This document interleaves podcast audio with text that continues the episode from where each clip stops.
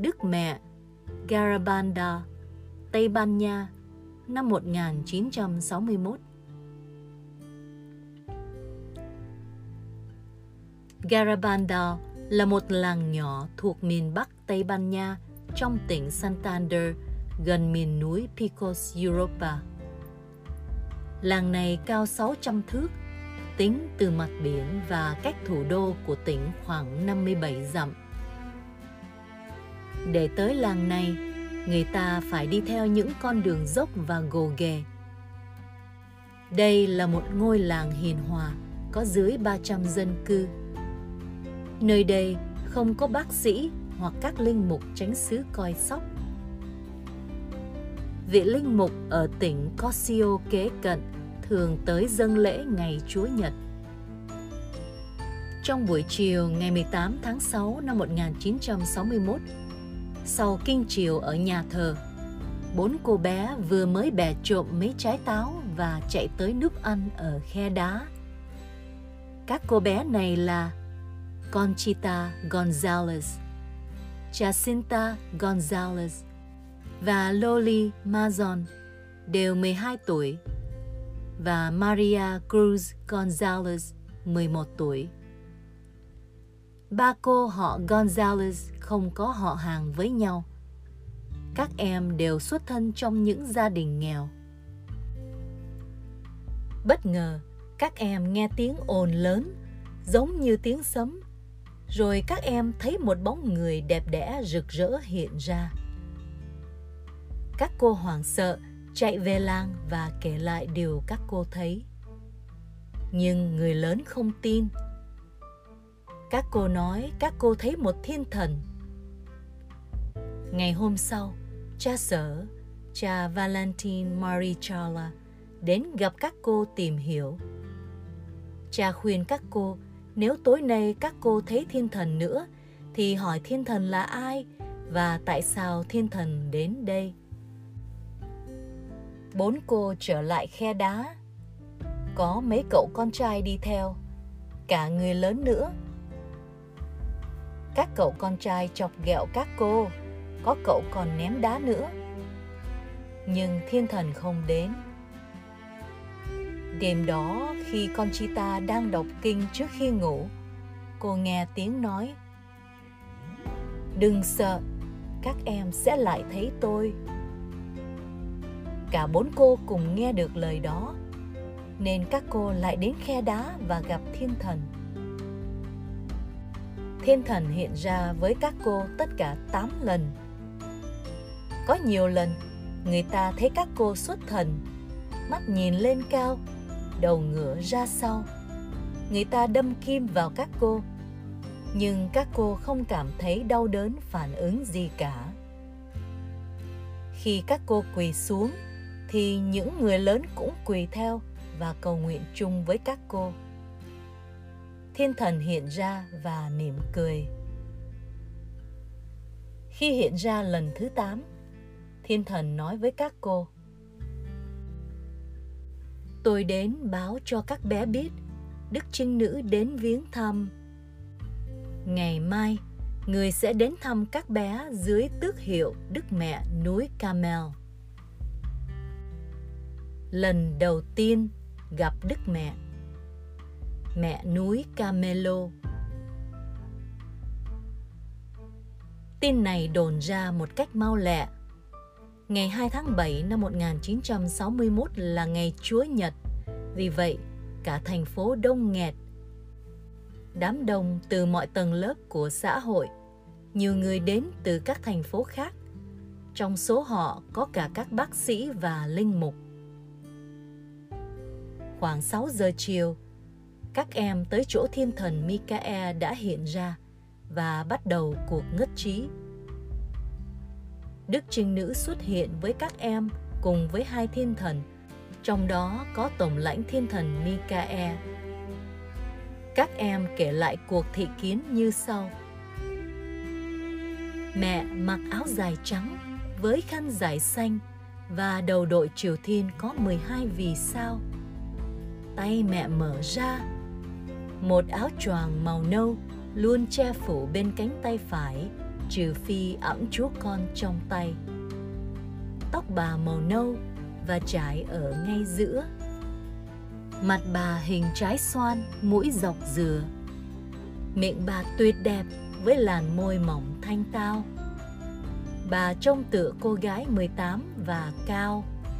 Không có ai có giọng nói giống như bà. Không có người nữ nào giống như bà về cả giọng nói cũng như thể diện. Bà tỏ cho biết bà là mẹ núi Camelo. Bấy giờ, khởi đầu cuộc đối thoại dài. Trong đó, các cô nói với Đức Mẹ về cuộc sống của các cô. Các cô ở trong tình trạng xuất thần và khuôn mặt trở nên đẹp đẽ rạng rỡ khác thường mà những người ở gần các cô đều thấy. Rất nhiều máy ảnh đã chụp ảnh các em xuất thân và trong suốt buổi thị kiến. Các em nói, Chúng tôi kể cho mẹ nghe những nhiệm vụ của chúng tôi. Chúng tôi tới cánh đồng cỏ này thế nào? Và mẹ tươi cười với từng chi tiết nhỏ chúng tôi kể cho mẹ nghe. Mẹ dạy chúng tôi làm thế nào để chuyện trò với mẹ. Hãy làm giống như trẻ nhỏ nói chuyện với mẹ mình và nói hết mọi sự, như những trẻ em đầy vui mừng khi thấy mẹ mình sau một thời gian xa vắng. nhiều cuộc hiện ra nữa. Sau cuộc hiện ra lần thứ nhất còn có nhiều cuộc hiện ra nữa. Trong năm 1961 và 1962, mẹ đã xuất hiện nhiều lần mỗi tuần với các em. Bốn em không nhất thiết luôn có những thị kiến chung với nhau. Đôi khi, một em lần khác thì hai hoặc ba em vào những giờ khác nhau trong ngày. Mẹ thường hiện ra vào ban đêm hoặc vào sáng sớm trong hiện dạng hy tế và đau buồn. Cùng những giờ này, khi Chúa chúng ta bị xúc phạm nhiều nhất bởi tội lỗi của con người. Dầu vậy, các em vẫn dậy sớm như thường lệ để làm việc bổn phận trong cánh đồng, vác những bó cỏ hoặc củi hoặc cho bò và cừu ăn mà không tỏ dấu hiệu mệt nhọc nào cả. Một điều đặc biệt nữa là các em được gọi đi đón Đức Mẹ mỗi khi Đức Mẹ hiện ra. Có lần, người ta hỏi tại sao lúc này các em chưa đến khe đá. Các em đáp, chúng tôi chưa được gọi. Những lần thị kiến khi thị kiến xuất hiện, các em liền lập tức quỳ gối xuống. Những tiếng đá đập vào nhau thành những tiếng kêu lớn nghe rùng rợn. Nhưng các em không hề hấn gì. Bộ mặt các em liền biến dạng. Vẻ mặt trở nên đẹp đẽ, dễ thương và đầy sự huyền bí. Không có ngôn ngữ nào diễn tả được sự thay đổi này các em hoàn toàn không biết gì tới những sự thể hoặc những người chung quanh ngoại trừ các em thôi các em không có phản ứng nào lại tới các việc bị đâm chích đốt nóng hoặc gió thổi tất cả những việc này không có làm chia trí tới việc thị kiến của các em một làn ánh sáng mạnh chiếu vào các em nhưng các em không hề nháy mắt hoặc có những cử động khó chịu. Ngược lại, mắt các em luôn mở rộng, dạng mặt tràn chứa nguồn vui sướng. Tuy nhiên, khi vừa trở lại trạng thái bình thường, mắt các em lập tức phản ứng khi nhìn thấy ánh sáng chói lòa mà bình thường nó có thể gây ra thiệt hại cho đôi mắt. Trong những lần ngất trí này, kéo dài từ vài phút tới nhiều giờ, thời gian như vô hạn. Nhiều lần, các em bất động trong vị trí không cân bằng và đẹp như những bức tượng điêu khắc, đầu ngả về phía sau, mắt ngước lên trời, chân quỳ xuống những tảng đá hoặc đống tuyết. Sau cuộc ngất trí, các em không tỏ dấu gì là xúc động hoặc run rẩy nhưng là niềm vui và bình an khôn tả. Nhiều bác sĩ danh tiếng đã nghiên cứu các sự kiện này và đã gặp riêng các em sau những lần thị kiến. Sau vài năm điều tra, một chuyên viên về trẻ em đã chứng nhận rằng các em gái này hoàn toàn bình thường. Và những lần thị kiến không là những hiện tượng tâm sinh lý. Bác sĩ Ricardo punceno nhà tâm lý thần kinh danh tiếng của Barcelona, cho biết. Trước những sự kiện này, bác sĩ khó đưa ra cách giải thích tự nhiên. Từ quan điểm khoa học nghiêm túc, người ta không thể từ chối, ít là cho tới nay, sự khả dĩ của siêu nhiên trong các hiện tượng này. Bác sĩ Gasca Ruz và bác sĩ Ortiz Gonzalez đã từng nghiên cứu hiện tượng này, tuyên bố Giữ im lặng là sự hèn nhát của khoa học về phần chúng tôi. Chúng tôi không có cách giải thích khoa học mang tính thuyết phục để có thể giải thích các hiện tượng như vậy.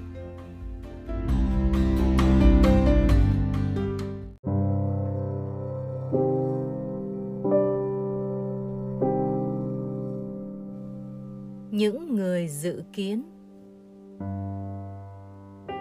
nhiều người khách và dân làng đã đưa cho các em nhiều đồ vật đạo như thánh kinh, tràng hạt, khăn choàng, mề đay, thánh giá, nhẫn cưới, vân vân để cho mẹ hôn. Trong khi ngất trí, các em giơ những đồ vật này lên cao để mẹ hôn. Với sự hướng dẫn của mẹ, các em trao trả các đồ vật lại cho đúng chủ nhân của nó ngay cả vài trường hợp có người xác nhận là đồ vật đó là của người khác để các em không biết chủ nhân của nó là ai. Đồ vật hôn bởi mẹ Camelo là những vật quý giá. Đôi khi những vật này tỏa ra mùi hương thơm hoa hồng. Em Conchita nói, Mẹ dạy rằng Chúa Giêsu sẽ làm những phép lạ qua những đồ vật mẹ đã hôn. Những ai mang hoặc đeo trong mình những đồ vật này với niềm tin tưởng sẽ chịu những đau khổ luyện ngục ngay khi còn ở trần gian này. Trong khi xuất thần, các em thường mang một tượng Chúa chịu nạn trong tay mà mẹ đã hôn kính và mẹ hướng dẫn các em đưa cho những người chứng kiến hôn kính và cùng lúc chúc lành cho họ. Trong khi thấy các em tiến tới, nhiều người chứng kiến được trải qua nhiều ơn thức tỉnh trong nội tâm của họ. Họ đã khóc và tin vào những sự siêu nhiên về những điều họ thấy, nghe và cảm nghiệm sự hiện diện của mẹ Thiên Chúa ngay lúc đó. Sự hoán cải của những người không tin và của những người ngoài công giáo, của những người đau khổ từ sự khác biệt tôn giáo, của những kẻ tội lỗi, tất cả những người này đã được tăng trưởng trong đức tin, hy vọng và lòng bác ái hiện tượng lạ ngay sau khi mẹ hiện ra chấm dứt các cuộc đi xuất thần bắt đầu các em đi qua toàn ngôi làng lên xuống các cầu thang ra vào các nhà, mọi giờ của ban ngày cũng như ban đêm, tránh được những chướng ngại vật không một chút do dự. Những vật này chỉ tránh được khi trông thấy thôi. Thường xuyên, các em chạy rất nhanh xuống sườn núi dốc, ngay cả lúc chạy giật lùi, nên đã gây nên nhiều khó khăn cho nhiều người không theo kịp các em. Thân thể các em hình như không còn lệ thuộc vào sức hút của trái đất nữa nhưng do trợ giúp của sự di chuyển thần linh. Trong khi chạy nhanh như vậy, một số đồ trao gửi cho các em bị mất. Tuy vậy, sau khi thị kiến mẹ, các em xin mẹ chỉ cho biết các đồ vật này ở đâu và mẹ cho các em biết kiếm chúng ở chỗ nào. Phép lạ thánh thể Phía trên làng là một đồi dốc có một chụm chín cây thông. Các em kể Một hôm, có một thiên thần với một bình bánh thánh xuất hiện với các em ở vùng cây thông. Thiên thần nói các em đọc kinh cáo mình, rồi sau đó cho các em chịu mình thánh chúa. Sự kiện này xảy ra nhiều lần trong những ngày cha chính xứ bên thành phố Cosio không thể tới làng Garabando được. Đã quay phim được những cuộc rước lễ này với những luồng sáng lớn. Những cử động của đôi môi và lưỡi của các em đã mang lại sự chính xác của những cuộc chịu mình thánh chúa này. Mùng 2 tháng 5 năm 1962, thiên thần báo cho Conchita biết rằng Thiên Chúa muốn làm một phép lạ để mọi người thấy mà tin. Họ sẽ thấy bánh thánh trên lưỡi em lúc rước lễ và em phải thông báo sự việc này 15 ngày trước khi xảy ra. Ngày 18 tháng 7 năm 1962, thành phố ngập tràn những khách hiếu kỳ. Vào nửa đêm, Conchita vẫn còn ở nhà và quây quần bởi đám đông thì cô được ngất trí và đi ra đường. Cách nhà một quãng ngắn, em quỳ xuống ở giữa đám đông. Nhiều ánh đèn chiếu thẳng vào cô. Em lè lưỡi ra để mọi người thấy không có gì cả. Một lúc sau, một mình thánh trắng tinh được đặt trên lưỡi cô và ở đó mấy phút liền. Sự kiện này đã được chụp hình. Pepe Diaz, thợ nề trong làng, là người đứng gần nên thấy rõ và là người trong số những người làm chứng đầu tiên về phép lạ này. Tôi không rời mắt nhìn em, Conchita. Em bắt đầu nói, cầu nguyện, rồi em cười, mở miệng và đưa lưỡi ra rất tự nhiên. Em đưa lưỡi dài ra. Tôi thấy lưỡi em không có gì. Tôi có cảm giác như tai họa bất ngờ. Tôi đứng cách em chỉ khoảng nửa mét. Thấy rõ mặt em và lưỡi em. Hoàn toàn không có gì. Tôi cảm thấy thất vọng, vì tôi hy vọng thấy sự lạ lắm Conchita vẫn mở miệng như vậy khoảng một phút. Tôi đứng đó và nhìn chăm chú vào lưỡi em. Và rồi, có điều gì đó rất lạ đã xảy ra. Mắt tôi không rời nhìn lưỡi em. Bất ngờ bánh thánh xuất hiện trên lưỡi của Conchita. Tôi có thể làm chứng thật rằng từ lúc Conchita đưa lưỡi ra, em không chuyển động lưỡi. Miệng cũng không chuyển động không có chuyển động nào trên mặt em. Lưỡi em đưa ra và không có gì rồi bất ngờ bánh thánh ở đó. Tôi không biết bánh thánh đến như thế nào. Bánh thánh xuất hiện lập tức. Thậm chí tôi không thể nói bánh thánh đến lúc nào tự nhiên bánh thánh ở đó một người thương gia ở Barcelona tên là Don Alejandro Demians đứng cách cô khoảng gần một thước, đã quay được đoạn phim này. Trong đoạn phim, có tất cả 79 khúc hình lạ thường. Ông đã đệ trình lên Đức Giám mục Santander việc này với cả đoạn phim quay được. Số người chứng kiến những clip này càng ngày càng đông những người này đến từ những nền văn hóa và xã hội khác nhau. Don Benjamin Gomez, một người nông dân ở Potes đã viết Tôi đứng cách em chừng một sải tay. Tôi thấy rất rõ lưỡi em không có gì cả và em không hề chuyển động. Bỗng nhiên, bánh thánh xuất hiện trong lưỡi em, hình màu trắng bóng và sáng rực giống như tuyết trắng khi mặt trời chiếu rọi vào với một luồng cực sáng khuôn mặt em được biến đổi thành đẹp đẽ trong cơn xuất thần của thiên giới. Mặt em như thiên thần, tôi có thể xác nhận rằng em hoàn toàn bất động. Trong tư thế bất động này, em được chịu mình Thánh Chúa. Chúng tôi có đủ thời gian để thấy tường tận hiện tượng kỳ diệu này không chút gì hoài nghi cả. Chúng tôi là những người được chứng kiến việc này. Tôi là kẻ không tin trước đó và không phải là người công giáo dễ tin những việc nhảm nhí tưởng tượng. Chính tôi không quan tâm mấy về Chúa trước đó ngoài việc xúc phạm đến Ngài. Vào tháng tư, tôi đã đi xưng tội sau 23 năm bỏ bê công việc cáo dài này. Phép lạ thánh thể thực sự là một xác nhận về việc hiện ra của mẹ trí thánh tại Garabando và sự hiện thực của các thông điệp mẹ. Nhưng vẫn còn những phép lạ lớn hơn sẽ xảy ra. Các thông điệp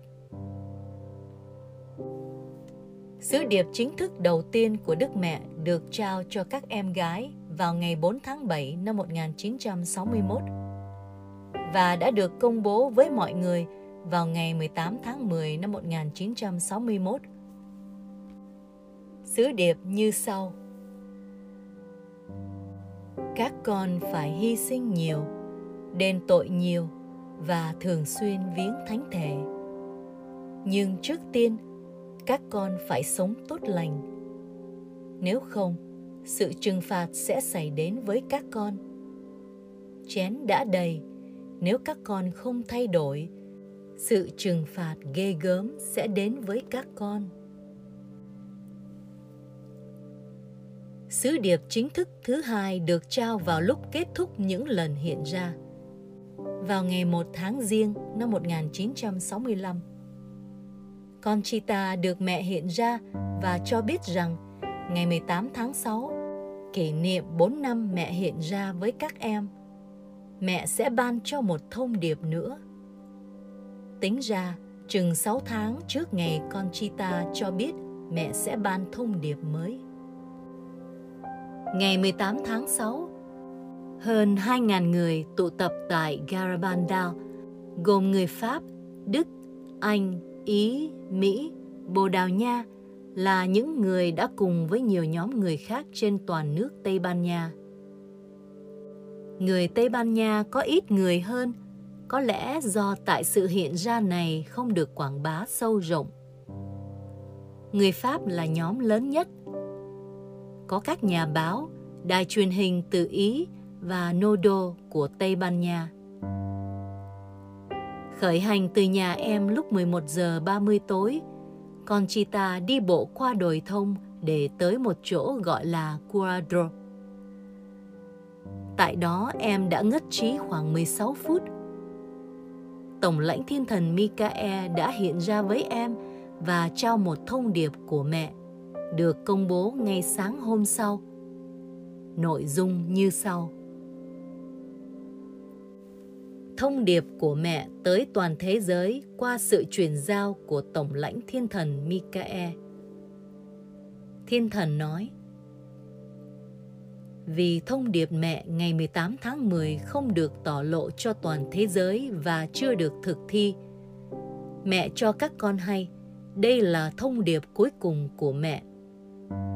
Trước đây chén đã đầy tràn, bây giờ nó đã trào dâng.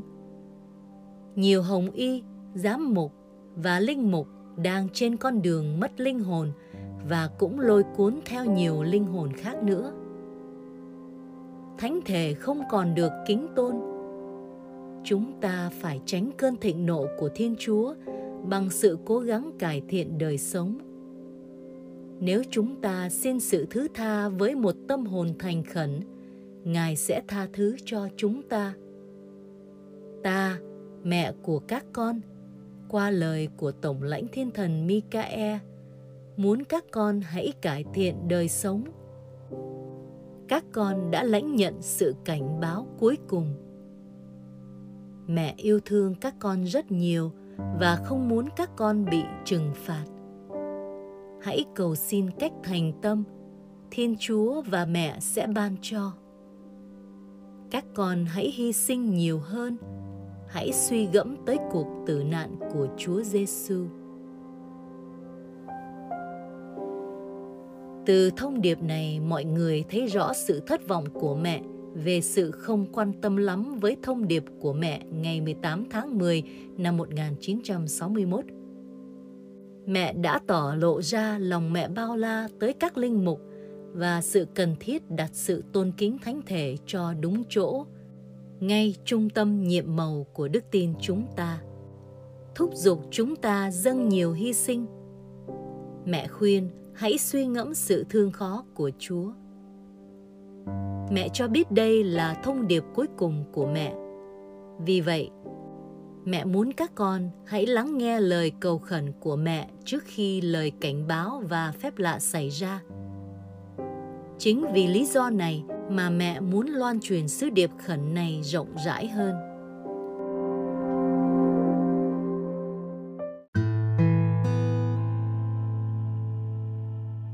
Sự cảnh cáo Ngày 1 tháng Giêng năm 1965 Conchita được Đức Mẹ cho biết sự cảnh báo xảy ra trước phép lạ cả thể. Mọi người sẽ thấy và sẽ trải nghiệm về sự cảnh báo trên khắp thế giới. Đó là việc siêu nhiên trực tiếp của Thiên Chúa Điều đó sẽ xảy ra trước phép lạ cả thể vào một ngày không cho Conchita biết. Và mục đích của điều đó là cho mọi người cơ hội chấn chỉnh đời sống. Conchita viết, Sự cảnh báo sẽ tới trực tiếp từ Thiên Chúa và sẽ tỏ hiện cho toàn thế giới và cho mọi người trên khắp mọi nơi. Nó sẽ như việc rãi bày tội lỗi chúng ta ra và sẽ được nhìn thấy cũng như được cảm nhận bởi mọi người. Người tin cũng như không tin đều như nhau. Bất kể họ thuộc về tôn giáo nào, nó sẽ được nhìn thấy và cảm nhận mọi nơi trên thế giới và cho mọi người nó sẽ xuất hiện trên trời. Không ai có thể cản được nó xảy ra. Chúng ta mong muốn được chết hơn là trải qua sự cảnh báo này. Nó sẽ không giết hại chúng ta. Nó sẽ là một sự chỉnh đốn của lương tâm chúng ta. Nó sẽ tạo nên một sự sợ hãi kinh hoàng và nó tỏ chiếu bên trong chúng ta những hậu quả do tội lỗi của riêng mỗi người nó sẽ là một cảnh báo của sự trừng phạt sẽ tới Bằng cách này, thế giới sẽ được thanh luyện để sửa soạn nhận thêm những hồng ân cao cả do phép lạ này. Jacinta được mẹ cho biết sự cảnh báo sẽ tới ở thời điểm tận mạt nhất. Ngày tháng không được tiết lộ với các thị nhân. Tuy nhiên, Marie Lowly biết được năm nào và cô cho biết phép lạ sẽ xảy ra cùng năm với lời cảnh báo. Trong cuộc phỏng vấn năm 1973, Conchita nói thêm về sự cảnh báo. Điều quan trọng nhất về sự cảnh báo là mọi người khắp thế giới sẽ cảm thấy một dấu hiệu, một ân sủng hoặc một hình phạt trong chính họ. Nói cách khác, đó là sự cảnh báo. Họ sẽ thấy mình lẻ loi giữa thế gian này dù ở đâu và vào lúc nào cô đơn với lương tâm trước mặt chúa. Rồi họ sẽ thấy mọi tội lỗi của họ và những gì mà tội lỗi họ đã gây ra ý tưởng này về sự cảnh báo thế giới một sự soi sáng lương tâm cũng thấy có trong các mặt khải tư khác, nhất là trong nhật ký của Thánh Faustina về lòng Chúa thương xót. Nhật ký số 83 Thánh nữ nói về sứ điệp của Chúa Giêsu. Trước ngày công lý, mọi người sẽ thấy dấu lạ trên trời như thế này. Mọi ánh sáng trên trời sẽ liệm tắt. Sẽ có tối tăm bao phủ toàn trái đất. Dấu thánh giá sẽ xuất hiện trên trời. Rồi từ các lỗ đinh đã đóng chân tay đấng cứu thế, sẽ phát ra ánh sáng soi sáng trái đất một thời gian. Điều này sẽ xảy ra trước ngày tận thế. Cũng vậy, trong cách nói riêng mà Đức Mẹ trao cho Linh mục Stefano Gobi vào ngày 2 tháng 10 năm 1992 như ghi trong cuốn Đức Mẹ nói với các linh mục yêu dấu Our Lady speaks to her beloved priest. Đức Mẹ nói trước về lễ hiện xuống thứ nhì như sau.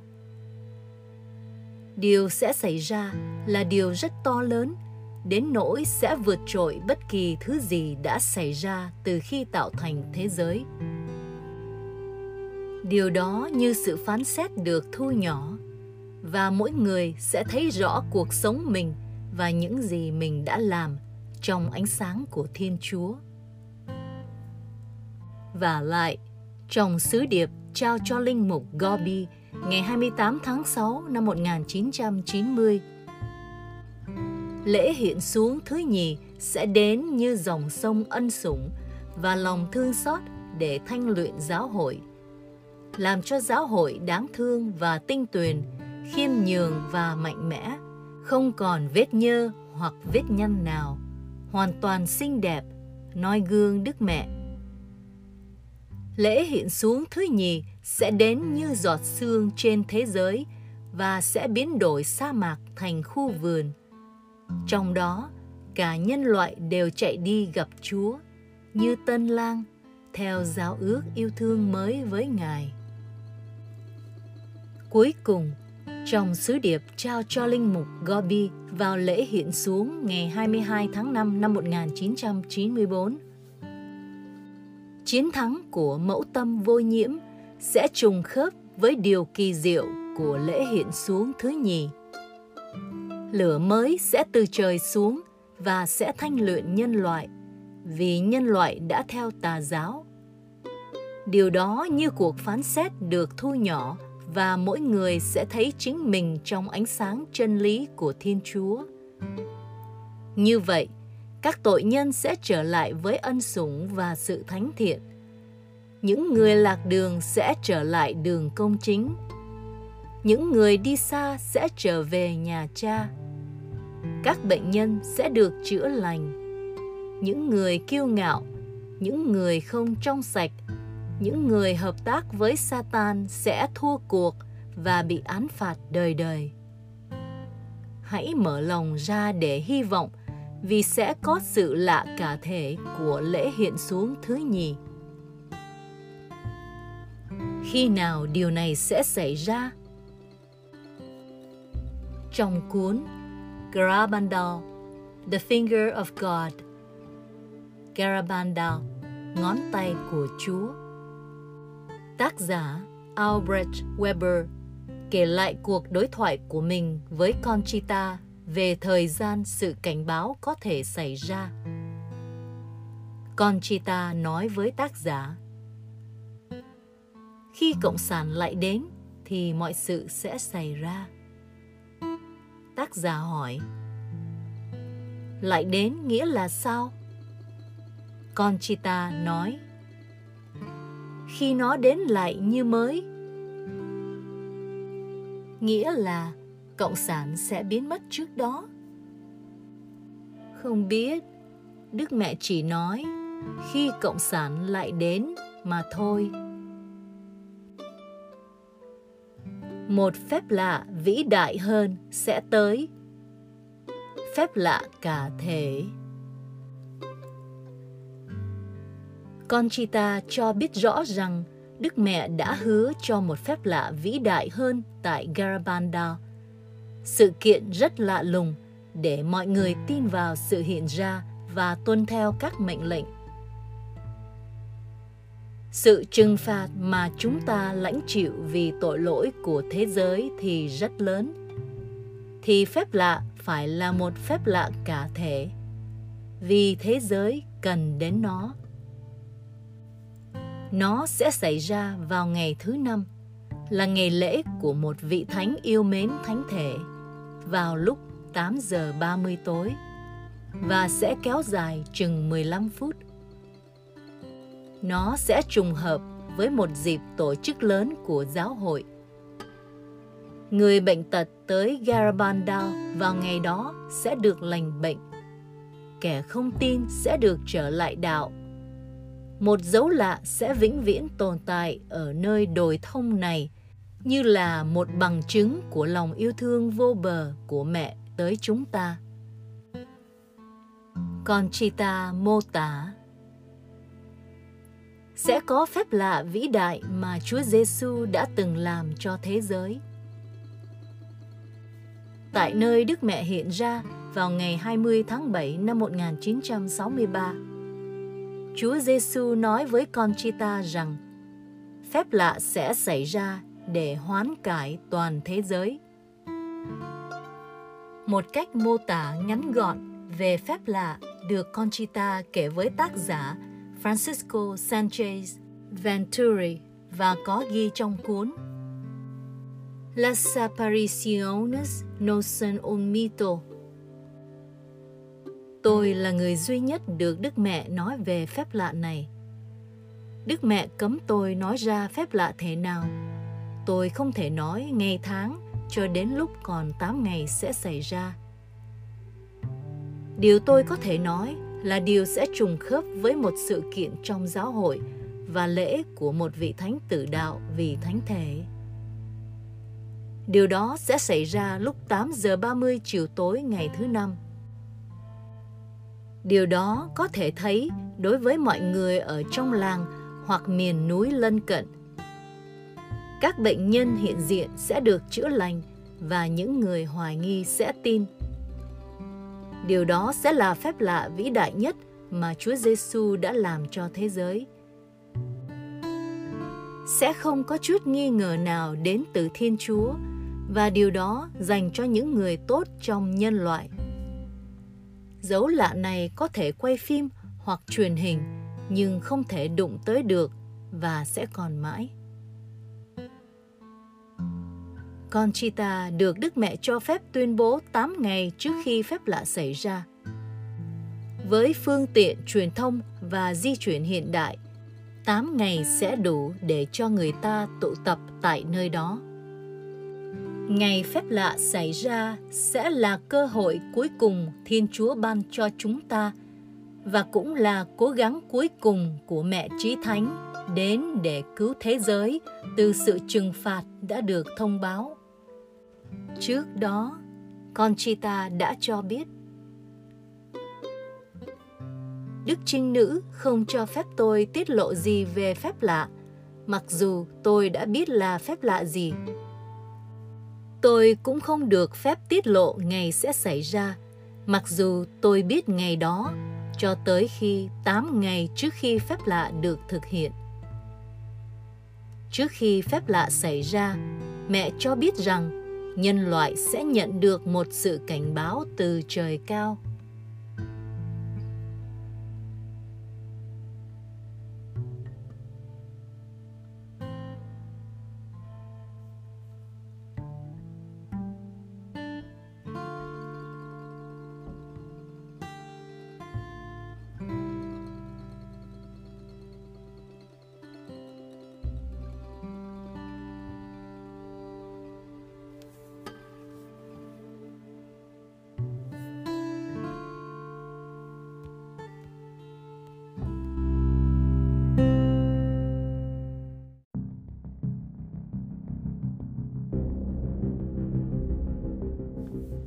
Sự trừng phạt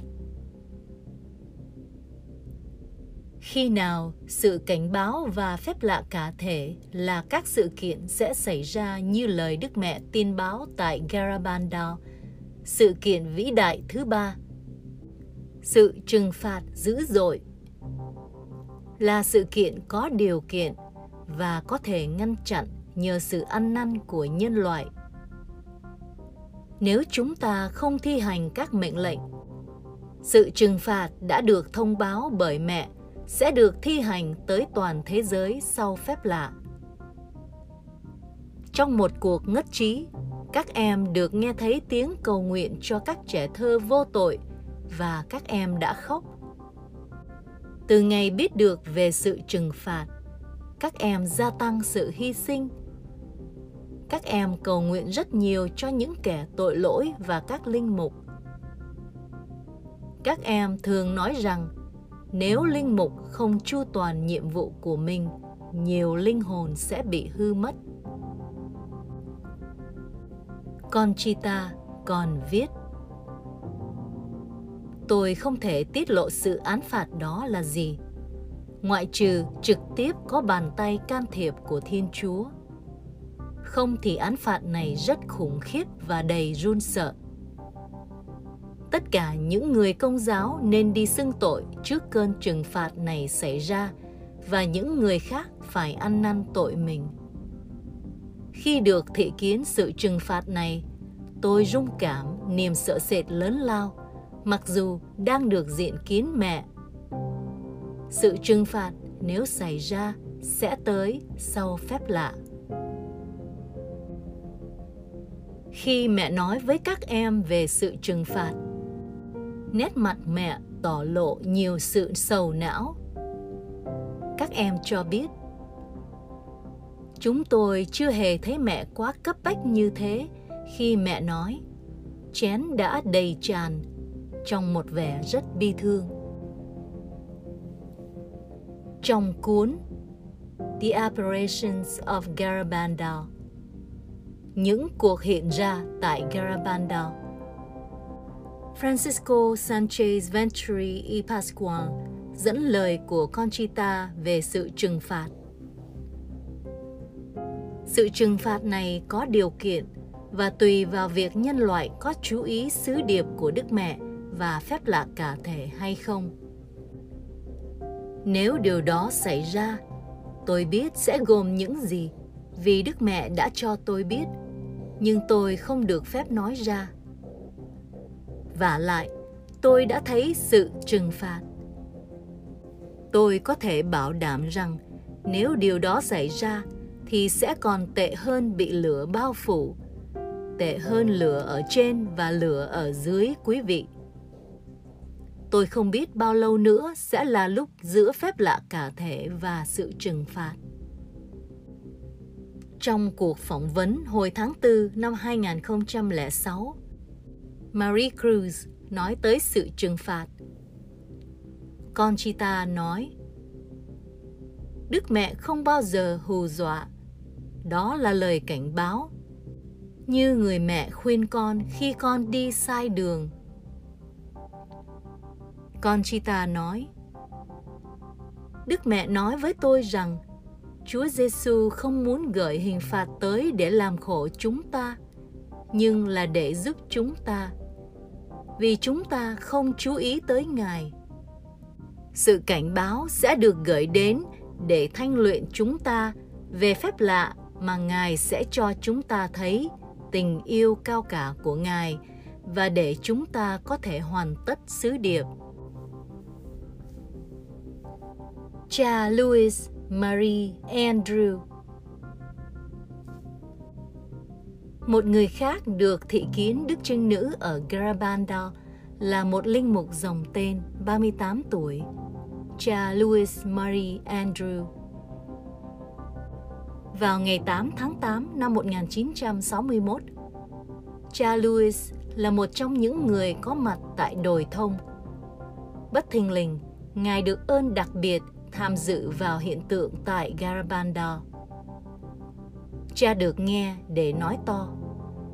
Phép lạ, phép lạ.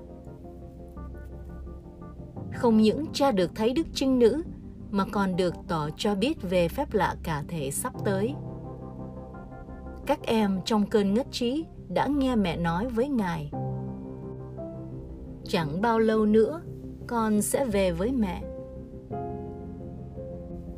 Mặc dù ngài chẳng bao giờ có những dấu chứng bệnh hiểm nghèo, ngài chết vào đêm đó với tràn niềm vui. những lời cuối đời của Ngài.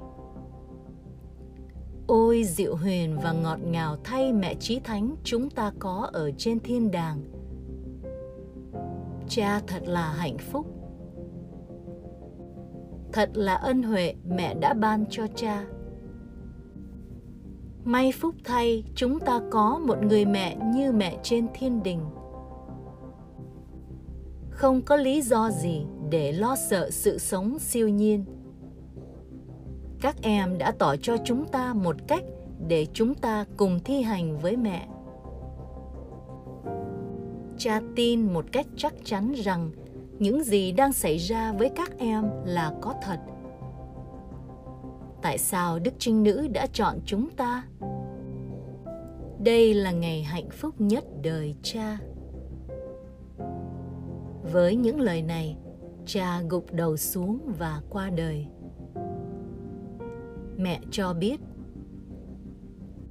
vài ngày sau khi phép lạ xảy ra, xác cha sẽ được thấy không bị hư nát. Mẹ trí thánh tỏ ra để ý và quan tâm đặc biệt tới các linh mục nhiều lần đã xin các ngài tới Garabandal. Ngài cho các em ơn có khả năng nhận ra các linh mục, ngay cả khi các ngài mặc quần áo thường như giáo dân, tỏ lộ trạng thái linh hồn của các ngài mẹ dạy cho các em biết linh mục cao quý hơn các thiên thần, bởi vì qua chức linh mục các ngài có thiên lực để biến bánh và rượu thành mình và máu chúa sau lời nguyện thánh thể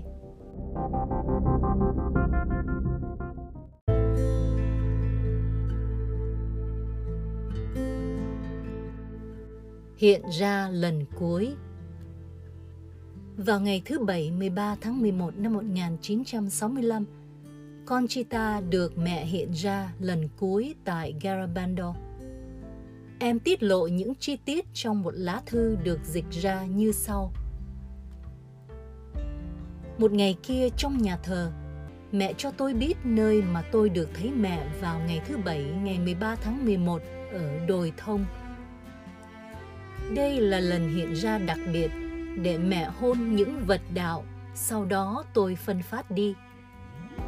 Tôi nóng lòng trong ngày này để đến gặp mẹ và Chúa Hài Đồng Giêsu là đấng đã vun trồng đời tôi, hạt giống của Thiên Chúa hoan lạc. Trời thì mưa tầm tã, nhưng đó không phải là vấn đề với tôi Tôi đã lên đồi thông với nhiều chuỗi tràng hạt trong tay mà người ta đã cho tôi để phân phát. Đang khi đi lên, tôi tự nhủ, hối hận về những thiếu sót và mong xin không tái phạm nữa. Vì điều này đã làm cho tôi lo lắng đến trước nhan mẹ Thiên Chúa trước khi tẩy sạch nó. Khi vừa tới đồi thông, tôi lấy ra những chuỗi tràng hạt thì liền nghe một tiếng nói ngọt ngào của mẹ mà nó đặc biệt hơn tiếng của các người khác gọi tên tôi tôi liền thưa con đây ngay lúc đó tôi liền thấy mẹ đang bồng chúa trên tay. Mẹ mặc như thường lệ và tươi cười. Tôi thưa mẹ con đã mang tới những chuỗi tràng hạt này để mẹ hôn. Mẹ trả lời mẹ thấy rồi. Trước đó tôi đang nhai sinh gồm, nhưng ngừng nhai vừa thoạt thấy mẹ và giấu nó sau răng mẹ liền nói, con chita sao con không bỏ sinh gôm đi và dâng hiến việc này như của lễ hy sinh vì sự vinh quang của con mẹ? Tôi thật hổ thẹn, liền lấy nó ra và vất xuống đất. Mẹ nói tiếp, con có nhớ mẹ nói trong ngày lễ bổn mạng của con rằng con phải chịu nhiều đau khổ trên trái đất này không bây giờ mẹ nhắc lại cho con, hãy tin tưởng vào chúa và mẹ tôi liền thưa, ôi mẹ của chúng con con thật bất xứng lãnh nhận những ân sủng qua mẹ. Bây giờ mẹ còn đến để giúp con vác thánh giá nhỏ con đang có nữa. Mẹ trả lời, Con chi ta Mẹ không đến để cho một mình con, Nhưng cho tất cả các con của mẹ. Với ước muốn là mang các con gần lại với trái tim của Chúa và mẹ. Mẹ hỏi về những đồ vật tôi mang tới. Hãy đưa ra để mẹ hôn chúng. Tôi liền đưa tất cả đồ vật lên mẹ. Tôi cũng mang theo một tượng chịu nạn nhỏ để mẹ hôn kính. Sau khi hôn rồi, mẹ dạy tôi. Hãy để nó trong tay Chúa Hài Nhi đi. Tôi đã làm việc này, nhưng Chúa không nói chi cả. Tôi thưa, cây thánh giá này sẽ mang theo với con khi con vào dòng tu. Nhưng Chúa cũng vẫn thinh lặng sau khi hôn mọi thứ mẹ nói tiếp qua nụ hôn này con ta sẽ làm muôn điều kỳ diệu. Con hãy phân phát chúng tới người khác. Và dĩ nhiên tôi sẽ làm việc đó. Sau khi hôn kính các đồ vật mẹ muốn tôi cho mẹ biết tất cả những lời cầu xin của người khác mà tôi đã nhận lời. Mẹ nói con Chita, hãy nói, hãy nói cho mẹ biết về các con của mẹ. Mẹ bao bọc chúng dưới tà áo mẹ. Tôi liền thưa, tà áo mẹ quá nhỏ và sẽ không đủ chỗ cho mọi người chúng con. Mẹ mỉm cười về những lời tôi nói. Con Chita, con có biết tại sao mẹ không đích thân tới ngày 18 tháng 6 để trao cho con mệnh lệnh cho thế giới không? Bởi vì nó làm đau lòng mẹ nếu để chính mẹ công bố thông điệp này. Nhưng mẹ phải nói cho các con vì lợi ích của các con. Nếu các con thi hành thông điệp này vì vinh quang Thiên Chúa, mẹ yêu thương các con rất nhiều và mong muốn ơn cứu độ của các con để quây quần các con chung quanh Thiên Chúa Cha, Chúa Con và Chúa Thánh Thần. Con Chita, chẳng lẽ con không đáp lại à? Tôi liền thưa, nếu con luôn luôn được diện kín mẹ thì con xin vâng, nếu không thì con không làm được vì con là kẻ bất xứng Mẹ trả lời Hãy làm hết sức của con và mẹ sẽ trợ giúp con cũng như các con gái cưng của mẹ Loli, Jacinta và Marie Cruz. Mẹ tiếp Đây là lần cuối con được thấy mẹ tại đây nhưng mẹ luôn ở với các con của mẹ. Mẹ hỏi tôi Con Chita, tại sao con không thường xuyên thăm viếng con mẹ trong phép thánh thể tại sao con đã để chính con bị lôi cuốn bởi sự lười lĩnh và đã không thăm viếng đấng mà luôn mong chờ con ngày đêm. Khi tôi thâu nhận những điều trên, trời mưa rất lớn. Mẹ và chúa không hề bị ướt. Tôi đã không biết trời mưa khi diện kiến các ngài, nhưng khi cuộc thị kiến chấm dứt thì tôi đã bị ướt đẫm. Tôi cũng thưa với mẹ thật là niềm hạnh phúc khi con được thấy mẹ tại sao mẹ không mang con về với mẹ ngay bây giờ mẹ trả lời khi con tới trước tòa chúa con phải cho ngài thấy đôi bàn tay con tràn đầy những việc lành con đã làm cho tha nhân và vì vinh quang Thiên Chúa. Ngay bây giờ, đôi tay con chưa có gì cả. Đó là tất cả mọi điều tôi đã được những giây phút hạnh phúc bên mẹ Thiên Quốc, người bạn quý nhất của tôi và Chúa Hài Nhi. Tôi không còn được diện kiến các ngài nữa, nhưng vẫn cảm thấy các ngài bên tôi các ngài đã gieo trong linh hồn tôi niềm an bình lớn lao nguồn vui sướng và ước muốn chiến thắng con người đầy khuyết điểm của tôi để rồi tôi có thể yêu với tràn sức mạnh trái tim Chúa Giêsu và mẹ Maria các ngài yêu chúng ta quá đi thôi. Conchita kết thúc rằng Đức Trinh Nữ Maria cho tôi biết rằng Chúa Giêsu không muốn trừng phạt để làm phiền não chúng ta, nhưng để giúp và hoán cải chúng ta bởi vì chúng ta đã quên lãng Ngài. Sự cảnh báo sẽ được gửi tới để thanh lọc chúng ta cho biến cố phép lạ. Trong đó, Ngài sẽ tỏ ra tình yêu khôn lường của Ngài và để chúng ta thi hành thông điệp mẹ. Với sự hiện ra này của mẹ, đã chấm dứt các cuộc hiện ra tại Garabandal. Một điều quả quyết chắc chắn rằng vào ngày thứ năm lúc 8 giờ 30 tối, phép lạ sẽ xảy ra.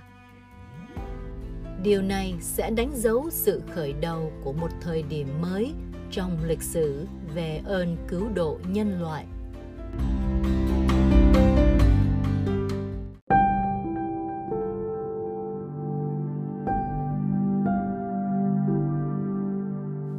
Sứ điệp ngày 18 tháng 10 năm 1961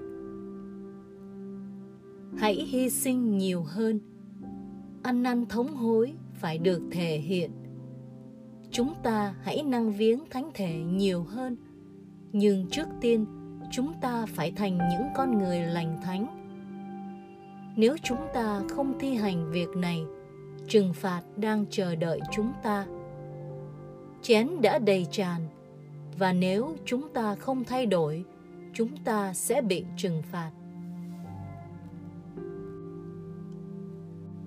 Sứ điệp ngày 19 tháng 6 năm 1962 Đức Trinh Nữ trao cho chúng tôi một thông điệp cho toàn thế giới, nội dung như sau. Đức Trinh Nữ đã cho biết rằng chúng ta không nghĩ rằng những trừng phạt đang tới. Bởi vì chúng ta không quan tâm tới thông điệp thứ nhất của mẹ bằng lối sống hiện thời – nhưng một khi không cho rằng trừng phạt sẽ xảy ra, nó sẽ tới. Bởi vì thế giới đã không thay đổi, và bây giờ, với thông điệp này, mẹ đã thông báo hai lần và chúng ta đã không màng tới. Bởi vậy, thế giới đang sống tội lỗi hơn và cần phải thay đổi ngay, nhưng nó đã không thay đổi chi cả. Sứ điệp ngày 23 tháng 6 năm 1962 Đức Trinh Nữ cho biết, Thế giới vẫn tiếp tục sống như vậy và đã không hề thay đổi chút nào. Rất ít người được diện kiến Thiên Chúa. Vì quá nhiều người xa lìa Thiên Chúa đã làm mẹ đau khổ rất nhiều. Thật là một thảm hại nếu thế giới không thay đổi. Mẹ nói, trừng phạt đã tới gần, nếu thế giới không cải thiện. Chén đã đầy tràn. Mẹ thật là đau buồn, mặc dù mẹ không tỏ cho chúng ta thấy điều này, bởi vì mẹ yêu thương chúng ta quá đỗi và chấp nhận sự đau thương này một mình. Mẹ quá tốt lành. Chúng ta hãy trở nên tốt lành để an ủi mẹ Mẹ nhắn nhủ những linh hồn tốt lành, hãy năng cầu cho kẻ có tội. Chúng ta hãy cầu xin Chúa cho thế giới, cho những người chưa biết tới Ngài. Hãy trở nên tốt lành, tốt lành tới mọi người. Maria Dolores Manzon, 13 tuổi. Jacinta Gonzalez, 13 tuổi. Sứ điệp ngày 18 tháng 6 năm 1965 Vì thông điệp mẹ ngày 18 tháng 10 năm 1961 vẫn chưa được thực hiện và chưa được giao truyền cho toàn thế giới. Vì vậy, đây là thông điệp cuối cùng của mẹ. Trước kia thì chén đã đầy, nhưng bây giờ nó đã trào dâng. Nhiều vị hồng y, giám mục và linh mục trên con đường tới sự mất linh hồn và họ còn mang theo nhiều linh hồn khác với họ nữa. Nhiệm tích thánh thể không còn được tôn kính nhiều nữa. Chúng ta phải tránh cơn thịnh nộ của Thiên Chúa bằng những sự cố gắng cải thiện đời sống. Nếu ta xin Chúa tha thứ với một tấm lòng chân thật, Chúa sẽ thứ tha cho chúng ta. Ta là mẹ của chúng con. Qua sự chuyển giao của Tổng lãnh Thiên thần Mikae, mong mỏi các con hãy cải thiện. Và đây là lời cảnh báo cuối cùng. Mẹ rất yêu thương chúng con và không muốn các con bị trừng phạt. Hãy cầu xin với tấm lòng thành, Thiên Chúa và mẹ sẽ ban cho. Các con hãy hy sinh nhiều hơn. Hãy nghĩ tới những sự đau thương của Chúa Giêsu. Tiên báo tại Garabando Sự cảnh báo. Điều trước tiên, một cảnh báo sẽ xảy ra trên toàn thế giới ở trên không trung, giống như hai vì sao đụng vào nhau nhưng không rơi xuống đất nó sẽ làm kinh sợ mọi thụ tạo ở khắp cùng trái đất. Nó sẽ khủng khiếp hơn cả gấp ngàn lần những trận động đất. Giống như những trận lửa, nhưng sẽ không đốt cháy da thịt chúng ta. Nó sẽ kéo dài rất ngắn, nhưng với chúng ta, nó có vẻ rất lâu dài. Không loài người nào có thể cản ngăn nó xảy ra được nó sẽ được nhận biết là từ thiên chúa mà tới. Nó sẽ báo trước một sự trừng phạt.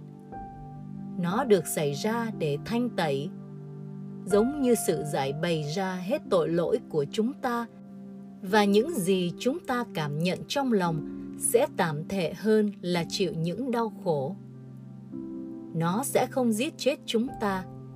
Nhưng nếu chúng ta có bị chết đó là do tại những cảm xúc bên trong mỗi người.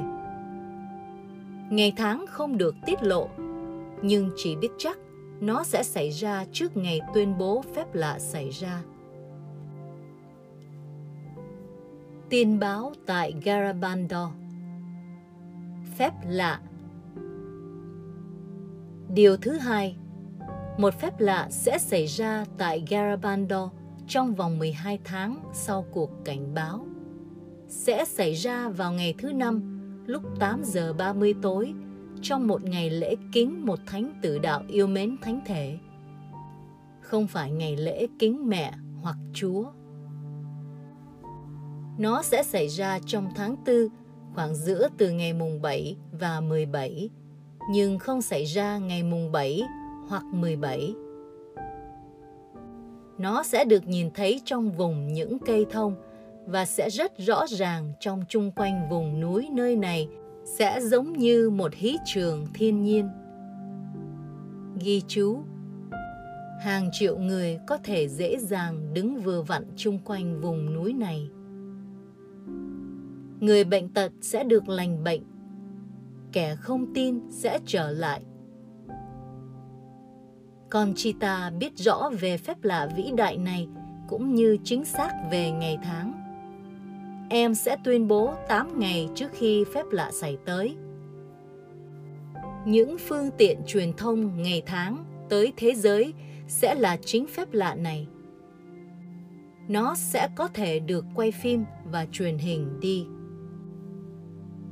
Điều thứ ba Một dấu hiệu vĩnh viễn sẽ tồn lại tại Garabando như dấu tín của phép lạ và là một bằng chứng tình yêu thương của mẹ trí thánh cho nhân loại. Nó là một sự vật chưa bao giờ nhìn thấy trên trái đất. Nó có thể được chụp hình, nhưng không thể động tới được. Tiền báo tại Garabando Sự trừng phạt Lời tiên báo thứ tư tùy thuộc vào nhân loại có thi hành sứ điệp của mẹ hay không. Điều tỏ tường của sự trừng phạt có điều kiện này đã mang sự hãi hùng và nước mắt cho các em nhỏ. Nếu xảy ra, nó sẽ khủng khiếp hơn tất cả những gì chúng ta có thể tưởng tượng được bởi vì nó sẽ là kết quả trực tiếp có bàn tay Thiên Chúa nhúng vào. Điều này không liên quan gì tới chiến tranh, cách mạng hoặc sự tàn bạo của lòng muốn con người. Con Chita nói, nếu trừng phạt xảy ra, và tôi tin rằng sẽ xảy tới, nó sẽ tới sau khi phép lạ đã được tin báo.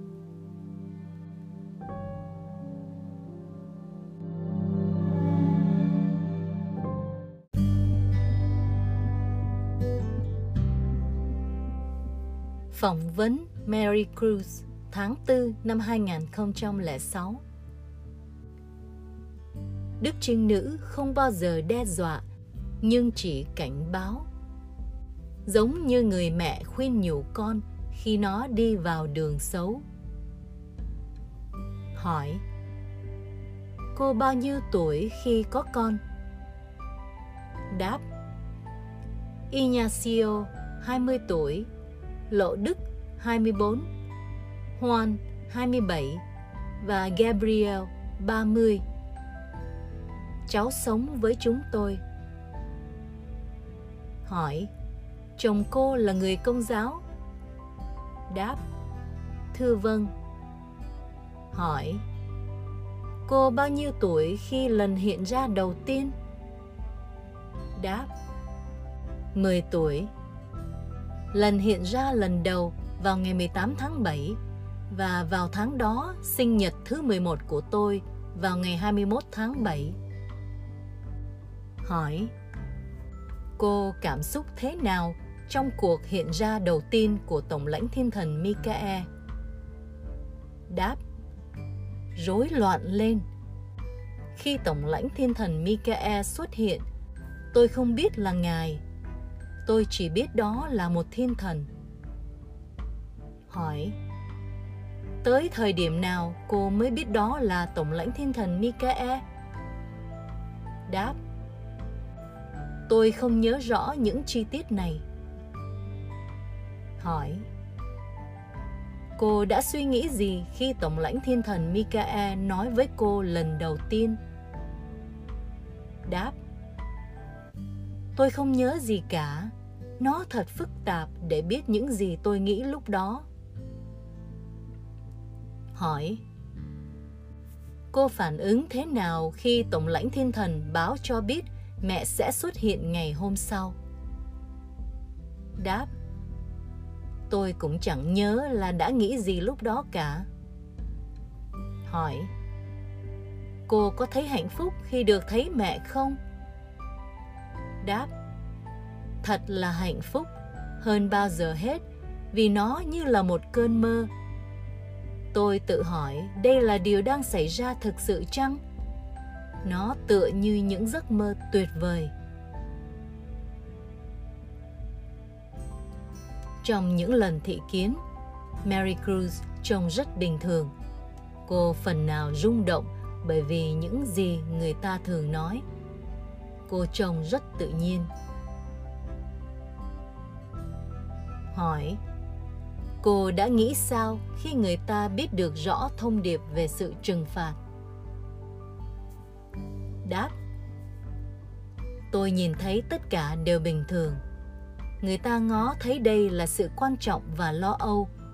Ngược lại với tôi tôi thấy rằng đức trinh nữ không bao giờ đe dọa, nhưng chỉ cảnh báo, giống như người mẹ khuyên nhủ con khi nó đi vào con đường xấu nhiều người đã phóng đại nhiều sự, nhưng hãy thầm tín rằng đức trinh nữ sẽ không bao giờ gửi tới hoặc làm những điều xấu xa cho con cái mẹ.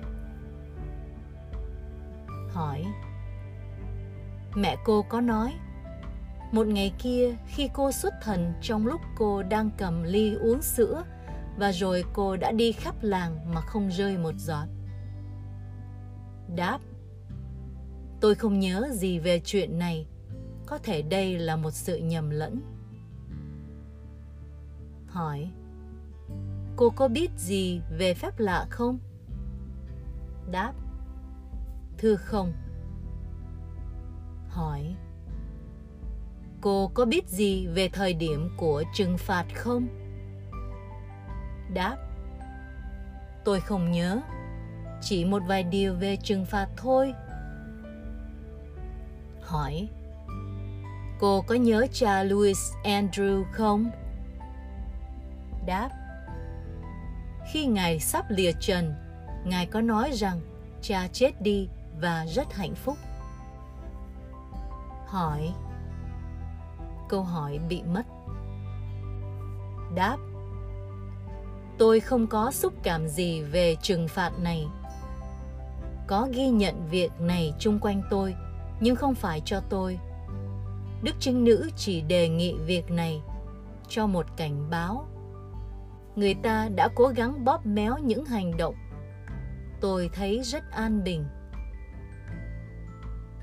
hỏi, cô có tham gia các hội đoàn con cái đức mẹ nào không đáp, có, chúng tôi tụ họp cầu nguyện mỗi tuần hỏi khi cô lập gia đình. Đã có người nói chồng cô là đảng viên cộng sản. Cô có thể giải thích việc này không? Đáp Bố chồng tôi là đảng viên hoạt động trong đảng Cộng sản và khi cuộc nội chiến Tây Ban Nha chấm dứt, ông ta bị bắn chết bởi vì ông vẫn trung thành với đảng Cộng sản. Hỏi Đức Trinh Nữ hiện ra với cô khi cha Louis Andrew chết? Đáp Thưa không. Hỏi Cô đã thấy gì trong lúc hiện ra mà đã làm cô sao xuyến? Đáp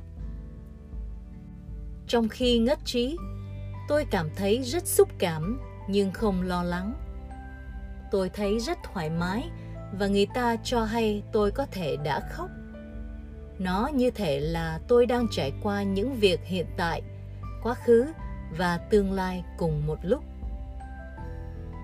Hỏi cảm xúc và ý nghĩ của cô ra sao về việc cảnh báo, phép lạ và trừng phạt.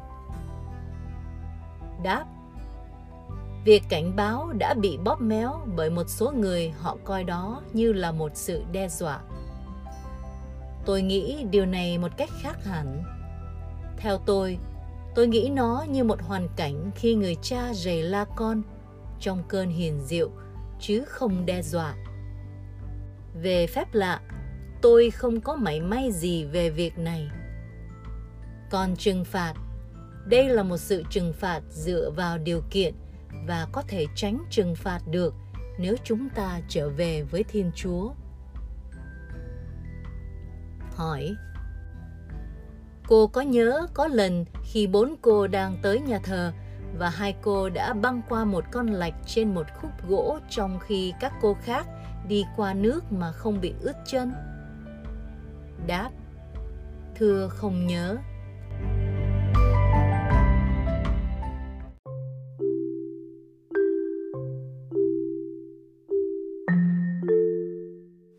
Phỏng vấn Đức Giám mục Del Vagallo Cách chắc chắn, tôi coi những thông điệp ở Garabandal là quan trọng. Bởi vì bản chất nó quan trọng. Đó là điều quan trọng cho các Kitô hữu sống đúng theo thông điệp mẹ đã chỉ dạy. Đức Giám mục Del Vagallo vào năm 1992 Hỏi Cái gì đã làm Đức cha quyết định trở thành linh mục? Đáp Khi tôi mới 4 tuổi, cha xứ đã hỏi tôi muốn làm linh mục không? Tôi đã trả lời có như cách các trẻ khác đều trả lời. Nhưng khi tôi được 9 tuổi, một cô em của cha tôi là nữ tu thuộc dòng nữ tử bác ái chết trong sự vâng lệnh của đời thánh hiến bởi vì thời kỳ đó đã xảy ra một cuộc dịch tễ mà nó lây sang các trẻ em với nhau. Và mặc dù vậy sơ vẫn tiếp tục chăm sóc các em bệnh hoạn. Sơ được căn dặn kỹ càng hãy cẩn trọng vì có thể bị lây qua và mất mạng.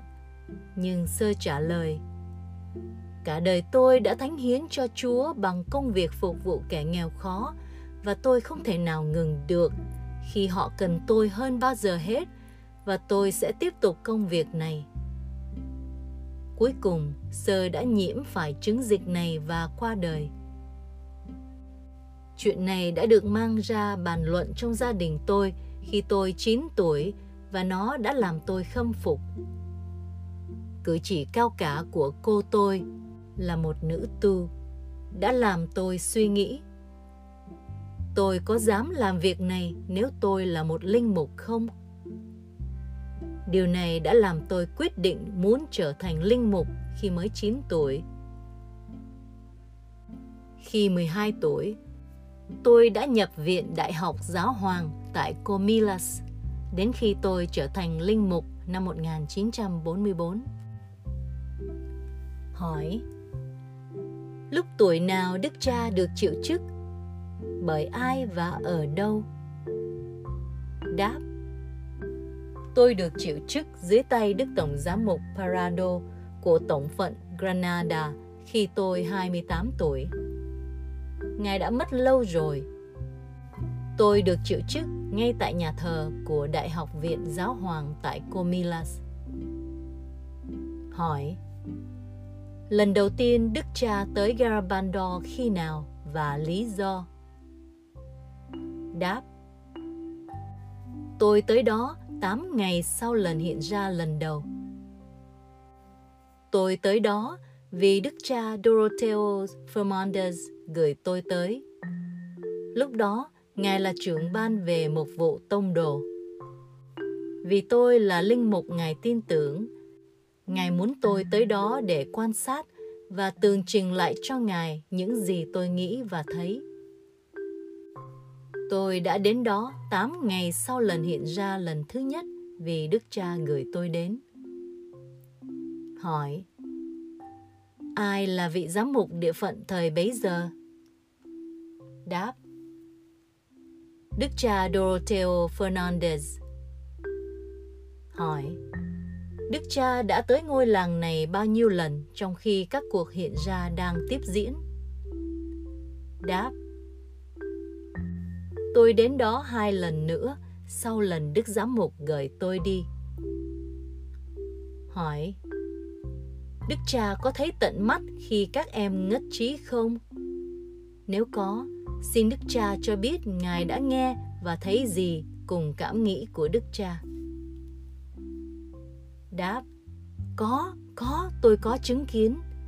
Tôi thấy các em đang trong cơn ngất trí nó còn được gọi là một cuộc xuất thần. Tôi tin đây là một cuộc xuất thần, nhưng không sâu thẳm như người ta nghĩ, vì các em cứ vào các cuộc ngất trí rồi lại ra khỏi các cuộc ngất trí. Tôi tin rằng đây là những cuộc xuất thần và điều này làm nhiều người ngạc nhiên và tin rằng có những sự siêu nhiên trong đó. Cảm nghĩ của tôi chỉ như là một người chứng kiến chúng ta chờ xem. Chờ xem những tiếp diễn bởi vì những việc này chúng ta không thể hấp tấp được. Hỏi, khi nào ngài được cử tới giáo phận santander? Đây là giáo phận đầu tiên khi đức cha làm giám mục, phải không? Đáp, Tôi được cử tới giáo phận ngày 4 tháng 12 năm 1971 và nhậm chức ngày 16 tháng Giêng năm 1972. Đây là giáo phận đầu tiên và cũng là giáo phận cuối cùng tôi cư trú. Tôi đã ở giáo phận này 20 năm. Trước đó, tôi ở Jerez de la Frontera, vùng Cadiz, thuộc giáo phận Sevilla. Tôi được trao việc cai quản vùng Cadiz bởi Đức Hồng Y của địa phận Sevilla và thi hành tại đó như những giám mục khác mà hôm nay nó đã trở thành một giáo phận. Hỏi Tính từ bắt đầu khi có tin các cuộc hiện ra, đã có bao nhiêu giám mục trước Ngài? Đáp Nhiều lắm. rất nhiều nếu chúng ta kể cả giám mục và những vị giám quản bởi vì trong những năm này có rất nhiều sự thay đổi trong giáo phận Santander, gồm đức cha Doroteo Fernandez, Eugenio Beitia, Vicente Pucho, Enrique de Capo. Thừa quyền giám mục nhưng chỉ là giám quản, rồi đức cha Jose Maria Sirada. Sau đó, Ngài coi giáo phận Bilbao như là giám mục phó và giám quản. Một giám mục khác tên Rafael Torriga de la Fuente, rồi tôi nhậm giáo phận năm 1972. Hỏi, có đúng là tất cả giám mục chỉ ngài là được chứng kiến các em trong cơn ngất trí không? Đáp, tôi nghĩ là như vậy. Tôi nghĩ tôi là người duy nhất. Tôi có nghe nói các em có ngất trí trước sự hiện diện của đức cha Busho, nhưng tôi không dám chắc. Tôi vẫn nghĩ tôi là người duy nhất được thấy những cuộc ngất trí này. Hỏi, có bao giờ đức cha nghĩ rằng Chúa đã sắp đặt cho ngài trong trường hợp duy nhất này không? Đáp, tôi luôn cố gắng phó thác trong bàn tay Thiên Chúa. Tôi luôn cố gắng bất kể trong hoàn cảnh khó khăn hay hoan lạc và việc hiện ra tại Garabando thì có cả hai, khó khăn và hoan lạc. Hỏi, thời điểm nào Đức Cha đã bỏ việc cấm đoán mà các giám mục tiền nhiệm đã ra lệnh cho các linh mục liên hệ tới cuộc hiện ra tại Garabando và tại sao? Đáp Tôi không nhớ rõ chính xác ngày tháng. Việc này được làm từng bước một. Tôi đã thông báo các cha xứ nên bắt đầu hủy bỏ việc cấm đoán này, và rồi nó đã được công bố rộng rãi. Tôi không nhớ rõ chính xác ngày tháng. Tôi nghĩ chừng 6 năm trước khi tôi về hưu vào tháng 9 năm ngoái. Hỏi, Những cuộc hiện ra tại Garabandal có bao giờ bị phản đối bởi giáo hội không? Đáp Không. Các giám mục tiền nhiệm đã không công nhận các cuộc hiện ra là siêu nhiên, nhưng không chống lại. Và từ ngữ phản đối này chưa bao giờ được dùng. Hỏi Thời điểm nào Đức Cha đã mở lại cuộc điều tra về các cuộc hiện ra và ai là người điều nghiên nó đã được tiến hành thế nào và khi nào sẽ được kết thúc? Đáp Việc này đã hoàn thành vào tháng 4 năm 1991 trong một cuộc hội ngộ chúng tôi tổ chức tại Madrid, nhưng không biết được khởi sự chính xác vào ngày nào. Nó được khởi sự vào khoảng 6 năm trước bằng cách thu lượm các dữ kiện tin tức đây đó. Từ khi khởi sự, Chúng tôi đi từng bước một, vì vậy đã mất 6 hoặc 7 năm trước khi cuộc điều tra hoàn tất. Trước đó tôi đã muốn làm và dùng những gì các giám mục khác đã làm. Họ đều từ chối. Sau đó, tôi ý thức rằng chính tôi nên làm những công việc này. Chính tôi phải làm công việc điều tra này bởi vì trách nhiệm đòi buộc chính tôi phải lo việc này. Vì vậy tôi đã làm. Tôi thiết nghĩ đây là một việc hệ trọng đã xảy ra tại Garabandal. Chính vì việc này quá nghiêm trọng nên tôi đã đích thân tra cứu những sự việc đã xảy ra tại Garabandal. Hỏi, thưa kết quả ra sao? Đáp, kết quả đã được gửi tới tòa thánh, tới thánh bộ đức tin đó là nơi các tài liệu như thế này được tồn trữ. Tài liệu này đã được trao cho Đức Hồng Y Ratzinger. Hỏi Những thông điệp Garabando có phù hợp với thần học và giáo huấn của giáo hội công giáo không? Đáp Tôi cho là có, phù hợp với thần học. Nhưng có một vài chi tiết đã làm tôi rất suy tư thí dụ như câu sau nhiều hồng y, giám mục trên đường đi tới đường mất linh hồn. Với tôi điều này có đôi chút quá nặng. Các thông điệp không nói điều gì sai ngược với tín lý của giáo hội cả. Hỏi, khi nào và tại sao Đức Cha về hưu? Đáp, tôi về hưu vì tuổi tác. Giáo hội đòi buộc các giám mục trên toàn thế giới, tổng số trên 4.000 vị, khi gần tới tuổi 75, phải viết thư để trình lên Đức Thánh Cha cho Ngài biết ngày 75 năm tuổi của chúng tôi để Ngài sắp xếp các cuộc thay thế. Tôi đã làm việc này. Sinh nhật thứ 75 của tôi đã vào ngày 13 tháng 6 năm ngoái.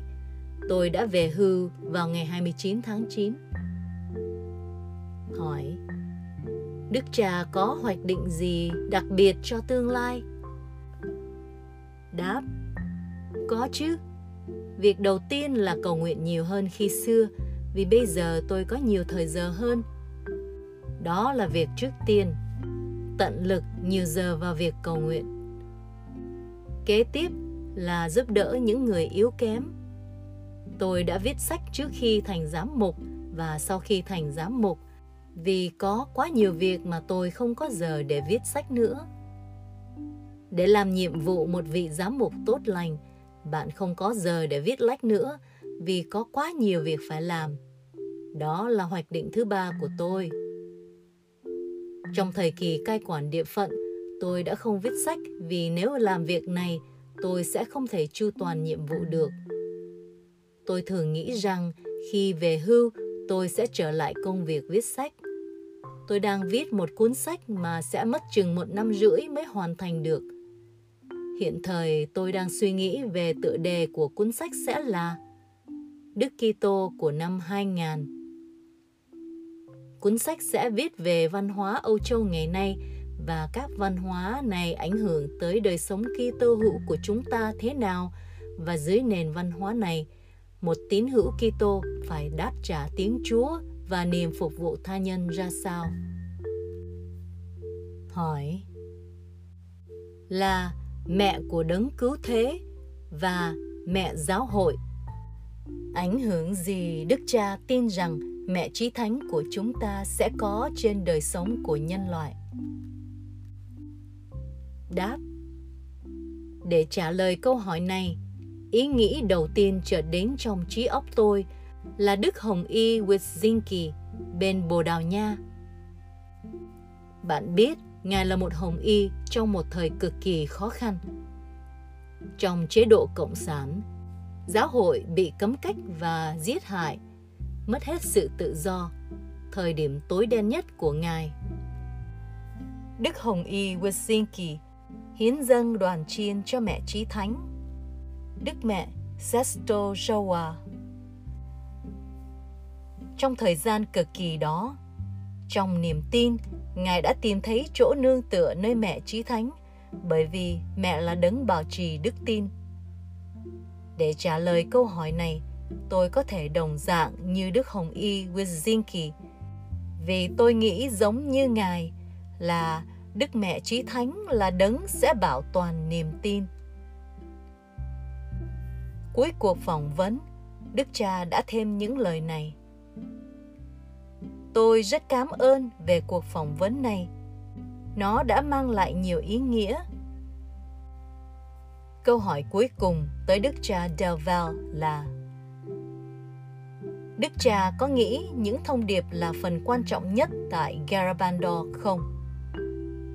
Đáp, Tôi chắc chắn phần thông điệp là quan trọng bởi vì bản chất quan trọng của nó nó cũng tương tự như các thông điệp tại Lỗ Đức và Fatima. Nó quan trọng cho tất cả chúng ta là những Kitô giáo. Hãy sống theo lời mẹ chỉ dạy trong thông điệp. Nếu chúng ta cho là mẹ đã ban cho những thông điệp này, nhưng tôi không có xác quyết rằng mẹ đã ban cho, vì như vậy tôi xác nhận việc mẹ hiện ra là đúng và tôi không thể xác quyết như vậy được bởi vì giáo hội chưa có công nhận. Giáo hội là nơi có những công bố sau cùng.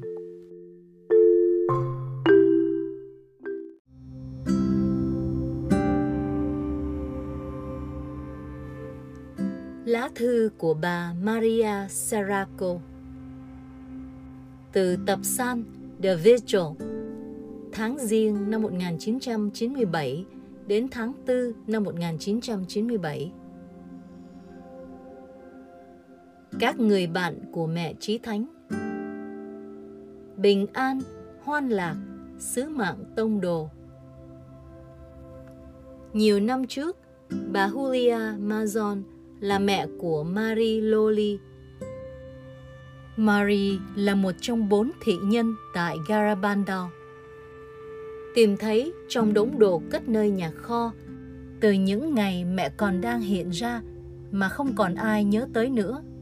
Giữa đống đồ quý này là cuốn nhật ký của Marie Loli khi cô đang tĩnh tâm tại Balmori, Tây Ban Nha vào tháng 4 năm 1967 khi cô chưa đầy 18 tuổi. Những tùy bút của cô rất sâu đậm. Nó chưa bao giờ được đọc hoặc xuất bản trước đây, nhưng điều sáng chói là sự đơn sơ và cởi mở của cô trong một đường lối mà nó có thể giúp tăng trưởng đời sống tâm linh của một linh hồn. Những mong ước thâm sâu của cô để được hoàn toàn kết hợp với Thiên Chúa qua Đức Trinh Nữ Maria quá mạnh mẽ mà cô đã tìm các cách để ghi giữ lại toàn những tư tưởng khi cô cầm cây bút trong tay và ghi chép lại. Cô không bao giờ nghĩ rằng một ngày nào đó, tùy bút của cô sẽ mang lại những niềm hy vọng lớn lao không những cho những người mong kiếm và thực thi ý Chúa nhưng sa ngã nhiều lần mà còn cho toàn nhân loại, đặc biệt giới trẻ trên thế giới. Vì thế, tôi cảm thấy hối thúc để chia sẻ những tùy bút này với quý bạn trong thời điểm này. Ngày thứ nhất Tâm luyện Ngày 19 tháng 4 năm 1967 Tôi sẽ bắt đầu việc tập luyện của tôi, trong đó Chúa và mẹ Maria sẽ nói với tôi qua linh mục Gustavo Morelos. Tôi sẽ cố lắng nghe với một tình yêu và tin tưởng vô ngần. Qua sự này, Thiên Chúa sẽ chiếu rõi đời tôi, đến nỗi tôi sẽ đi trên con đường công chính. Tôi mong ước những ngày mật thiết này với Chúa và mẹ Maria sẽ làm đời sống thần linh của tôi sáng tỏ hơn. Nhờ Đức Trinh Nữ Maria ban phát qua cuộc tập luyện này, tôi sẽ học để yêu thương đồng loại như chính họ đáng được và mong đợi được yêu. Xin đừng rời xa con mặc dù chỉ một giây thôi, con quá yếu đuối mà con có thể vấp phạm và sa ngã. Lạy Chúa, xin đừng để ngày phán xét Chúa hỏi về công đức của con – nhưng Chúa chỉ thấy đôi tay con trống rỗng. Ngày thứ hai Cuộc nói chuyện đầu tiên Tóm tắt cuộc nói chuyện về sự nguyện gẫm ngày 20 tháng 4 năm 1967. Để nguyện gẫm có kết quả, cần thiết phải tập trung tư tưởng trong đề tài mà ta đang nguyện gẫm. Nếu không, trí tưởng tượng sẽ chia trí về những chuyện khác đã xảy ra hoặc những điều bạn muốn làm. Lạy mẹ Maria, xin giúp con trở nên thánh thiện và chịu đựng những thánh giá nhỏ mà mẹ gửi tới cho con trong niềm vui và bỏ mình. Để tất cả những gì con làm, con sẽ làm vì tình yêu của con trí thánh mẹ và mẹ. Cuộc nói chuyện thứ hai Vì ai mà tôi tới? Luôn thầm tín rằng tôi hiện hữu ngay lúc này là do công trình yêu thương của Thiên Chúa tới tôi. Nghe việc này không thôi cũng quá đủ cho tôi phải nên tốt lành. Hãy còn quá nhiều thụ tạo trong trí óc của bạn mà bạn chưa dâng hiến cuộc đời mình cho họ. Lạy Chúa, Cảm ơn Ngài đã thương chọn con. Xin giúp con để con có thể làm mọi sự tốt lành và như vậy Chúa sẽ hài lòng vì Ngài đã chọn con. tại sao tôi ở đây lạy chúa con biết chúa tạo dựng con nên để trở thành một vị thánh. Xin giúp con chu toàn được việc này và cố gắng hơn trong mọi ngày để đời con luôn là những nguồn yêu mến dâng lên chúa. Khi con cảm thấy chúa không ở bên con nữa, xin đừng để con bị thất đảm như ngay lúc này đây. Xin thương giúp con kẻo con không còn có sự bình an và niềm vui tâm hồn nữa. Tôi đang đi về đâu? Lạy chúa, con biết rằng con phải đi tìm chúa. Xin giúp con để tư tưởng này trở nên khắc ghi trong linh hồn con. Con biết sự này bởi vì giáo hội chúa dạy con. Ngày thứ ba khủng khiếp của tội lỗi ngày 21 tháng 4 năm 1967 Chúa ơi, xin đừng để con mất đi những ân sủng lớn lao mà Chúa đã ban cho con qua sự phạm tội. Xin ân sủng Chúa tăng trưởng nhiều hơn nơi con mỗi ngày và xin đừng bao giờ lấy đi khỏi linh hồn con. Thật là quá vĩ đại, lạy Chúa, để nghĩ rằng Chúa đã ban cho con một chỗ trên thiên đàng. Lạy Chúa, xin giúp con đạt được nó. Con biết rằng với sức mình, con sẽ chẳng sao làm được. Nhưng với tình thương bao la của Chúa cho con, Chúa sẽ giúp con để ngày nào đó con được diện kiến thiên nhan cả sáng của Chúa. Lời đoan hứa Ở nhà sẽ không bực tức với bất cứ ai khi họ không giúp tôi làm bài vở, khi tôi nghĩ họ không làm đúng ý tôi. Ngoài đường, hãy chính mình chấp nhận những người làm hại tôi. Hãy tự hạ chính mình để họ không bị thấp kém. Khi cầu nguyện với Chúa, điểm chính mà nó là nền tảng của mọi sự thiện hảo là không được làm nó như thói quen đặc biệt khi chịu mình thánh chúa trong thánh lễ có vài điều ít được biết tới nhất là ở nước này là Loli đã không một mình trò chuyện với Đức Mẹ, nhưng nhiều lần với chính Chúa Giêsu trong thời gian cuộc hiện ra tại Garabandal đang diễn ra. Theo tôi, khi chúng ta đọc qua tùy bút của cô, chúng ta nhận thấy hiển nhiên những ý tưởng của cô phản ảnh từ trời cao để lợi ích cho chính sự vĩnh cửu của linh hồn cô và tới mọi người mong muốn gẫm suy những ý nghĩa tốt lành này. Tôi chân thành cảm ơn mỗi người đã nâng đỡ. Tôi biết quý vị sẽ tiếp tục giúp đỡ cả về tài chánh lẫn cầu nguyện để tiếp tục sứ mạng làm mẹ trí thánh được biết tới và tôn kính trên toàn thế giới. Xin Tổng lãnh Thiên thần Mikae luôn đồng hành với chúng ta, đặc biệt khi quỳ dưới chân mẹ. Xin cầu cho tôi và tôi sẽ luôn cầu cho quý vị. Xin Thiên Chúa chúc lành cho quý vị. Maria Saraco